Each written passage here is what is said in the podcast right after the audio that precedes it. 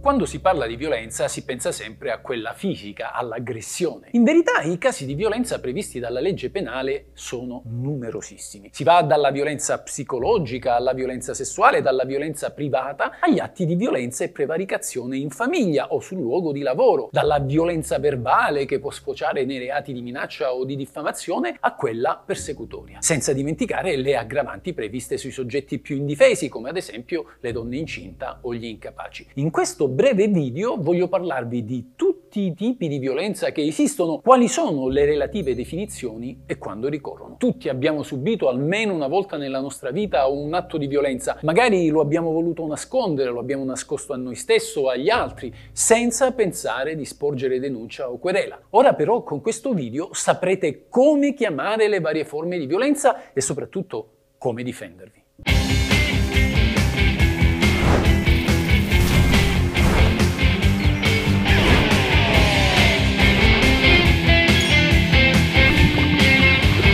Questa è la legge.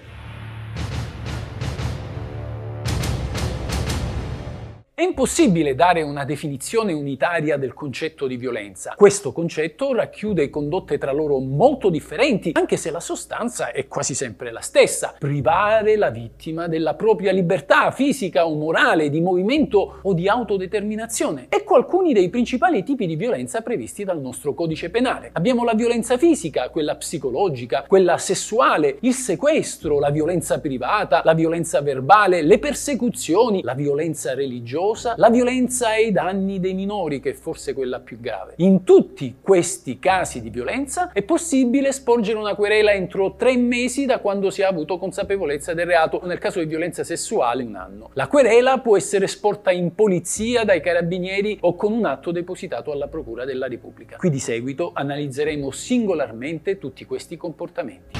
Oh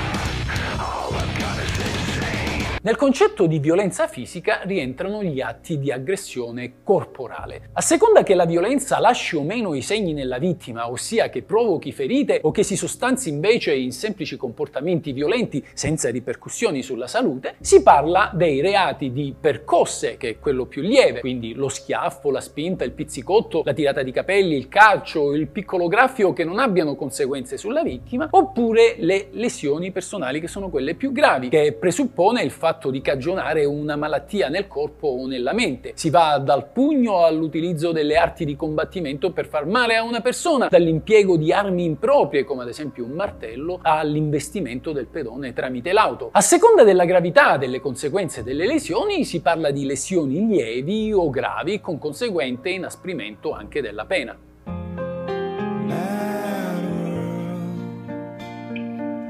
La violenza psicologica è quella che non lascia segni sul corpo ma che comunque è rivolta a colpire la libertà morale e la dignità di una persona, a svilirne la personalità e ad umiliarla. Questa violenza si sostanzia in questi reati. Maltrattamenti in famiglia, che si verifica quando la vittima è un componente del nucleo familiare, anche un convivente, consiste nelle umiliazioni, nelle aggressioni verbali, nelle privazioni di libertà, nel disinteresse nei confronti dei bisogni del coniuge, nelle minacce, nelle ingiurie e nelle diffamazioni. E maltrattamento anche il comportamento limitativo della libertà, magari per gelosia. Il reato è aggravato quando ne deriva una lesione personale grave. Per integrare il reato di maltrattamenti in famiglia non è necessario un comportamento vessatorio ininterrotto. L'intervallo di tempo tra una serie e l'altra di episodi offensivi non esclude infatti il reato. A commettere il reato può essere ad esempio il marito ai danni della moglie o il genitore ai danni del figlio, ma ci sono anche esempi inversi. Il reato inoltre è esteso ai conviventi. Poi abbiamo il reato di abuso dei mezzi di correzione. Quando il comportamento violento del genitore ai danni del figlio è isolato e non ripetuto, ad esempio uno schiaffo o un giorno di punizione senza mangiare, non scatta il reato di maltrattamenti, ma di abuso dei mezzi di correzione, che è più lieve. Poi abbiamo il reato di maltrattamenti sul luogo di lavoro, cioè il mobbing. Il reato di maltrattamenti sussiste anche negli ambienti di lavoro quando la dimensione almeno è piccola e familiare. È caratterizzata cioè da un contatto diretto tra il datore di lavoro e i dipendenti. Anche in questo caso questa violenza consiste nelle minacce, nelle offese ripetute, nei comportamenti volti a umiliare la vittima, emarginarla, allontanarla dall'ambiente di lavoro fino a provocarne l'isolamento o nel peggiore dei casi le dimissioni. Quando il mobbing è meno grave perché non è costituito costituito da numerosi atti tutti finalizzati a isolare la vittima, si parla invece di straining. Lo straining dà diritto a chiedere il risarcimento del danno per le vessazioni sul lavoro, al pari del mobbing, però l'onere della prova è molto più facile. Poi abbiamo la circonvenzione di incapaci. Si tratta di un reato consistente nell'usare artifici e raggiri ai danni di persone con ridotta capacità di comprendere il mondo attorno a sé. Lo commette chi, per procurare a sé o ad altri un profitto, abusando dei bisogni, delle passioni o dell'inesperienza di una persona minore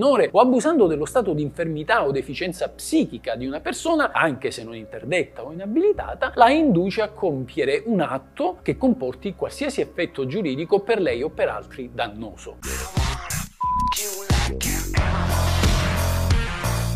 La violenza sessuale non comprende solo il tradizionale congiungimento fisico ottenuto con la forza o la minaccia. Qualsiasi atto di intrusione nell'altruisfera sessuale, anche se non rivolto a raggiungere un appagamento fisico, integra la violenza sessuale. Quindi è punibile per questo reato, ad esempio, chi palpeggia le natiche alla vittima, chi avvicina la mano al seno, chi tenta di baciare impedendo alla vittima di sottrarsi al gesto. Vi rientra anche la richiesta di materiale hard via internet sotto minaccia o ritorsione, perché la violenza sessuale non necessita necessità per forza di un contatto fisico.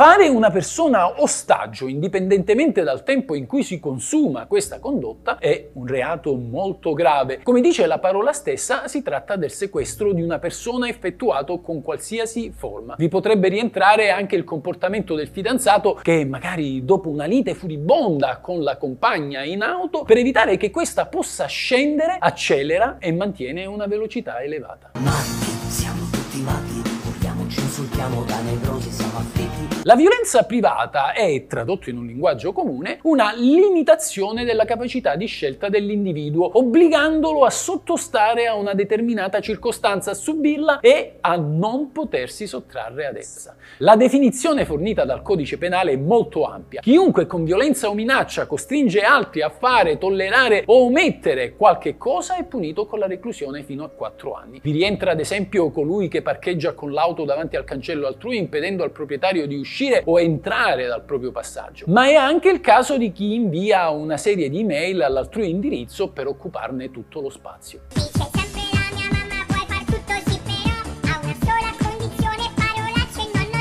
La violenza verbale si può esplicare in tanti modi. Ad esempio, vi rientrano i reati di minaccia che si ha quando una persona prospetta ad un'altra un male ingiusto per indurla a fare o non fare un determinato comportamento. Non è solo la minaccia di morte, tipo ti ammazzo, ma anche quella di un male indeterminato, ad esempio non sai cosa ti faccio, stai attento. Non rientra nella minaccia il voler esercitare un proprio diritto, come ad esempio ti denuncio, ti chiedo i danni, sia esso fondato o meno. Poi vi rientra l'ingiuria, è la classica offesa rivolta alla vittima, non necessariamente una parolaccia, ma qualsiasi appellativo rivolto a svilirne l'onore. Ad esempio, sei un pagliaccio un ignorante. L'ingiuria non è più un reato, ma un illecito civile che può comportare, a seguito di una causa ordinaria, il risarcimento del danno e una sanzione da pagare allo Stato. Poi c'è la diffamazione. La diffamazione, a differenza dell'ingiuria, si compie in assenza della vittima, quindi consiste nel parlare male di una persona alle sue spalle con almeno altre due persone.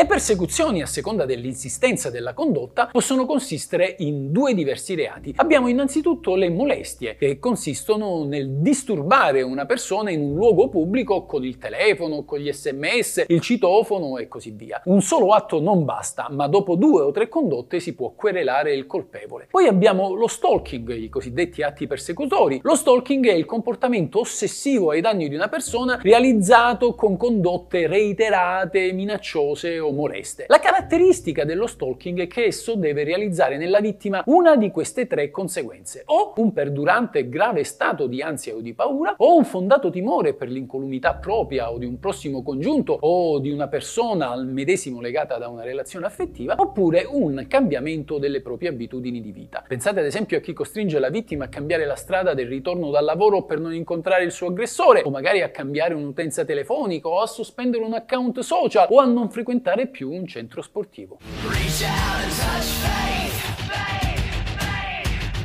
Deridere l'altrui religione non è reato, ma bestemmiare contro il Dio di una religione qualsiasi, non solo quella cristiana, è un illecito amministrativo per il quale si rischia una sanzione pecuniaria. L'illecito però scatta solo in caso di offese alla divinità e non ai santi o alle altre figure connesse alla religione.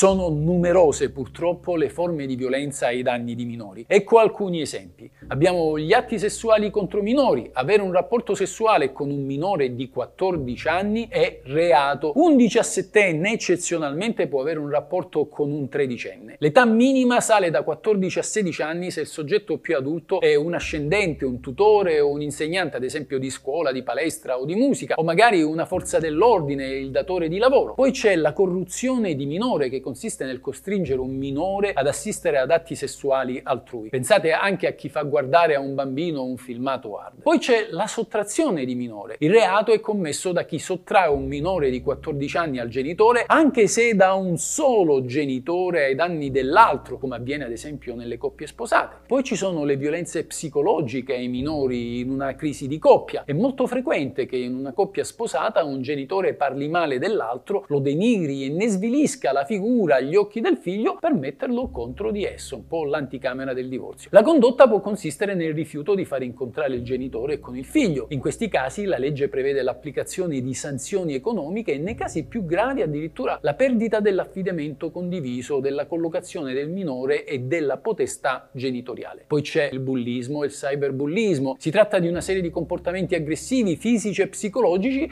che il cosiddetto bullo mette in atto nei confronti di una persona che non è in grado di difendersi. Sono considerati atti di bullismo gli insulti, le offese, i piccoli furti, le percosse, le minacce e così via. Spesso però questi episodi vengono confusi con una normale lite tra coetanei. Ancora oggi purtroppo non esiste il reato di bullismo, tuttavia la condotta persecutoria può dar luogo ad altri reati come ad esempio la diffamazione, le persecuzioni o lo stalking. Bene amici, adesso avete un quadro di tutte le forme di violenza che esistono per la nostra legge. Mi raccomando, astenetevi dal comportamento commetterle e soprattutto denunciate chi le commette, perché non impedire che si commetta un reato equivale a compierlo. Questa è la legge.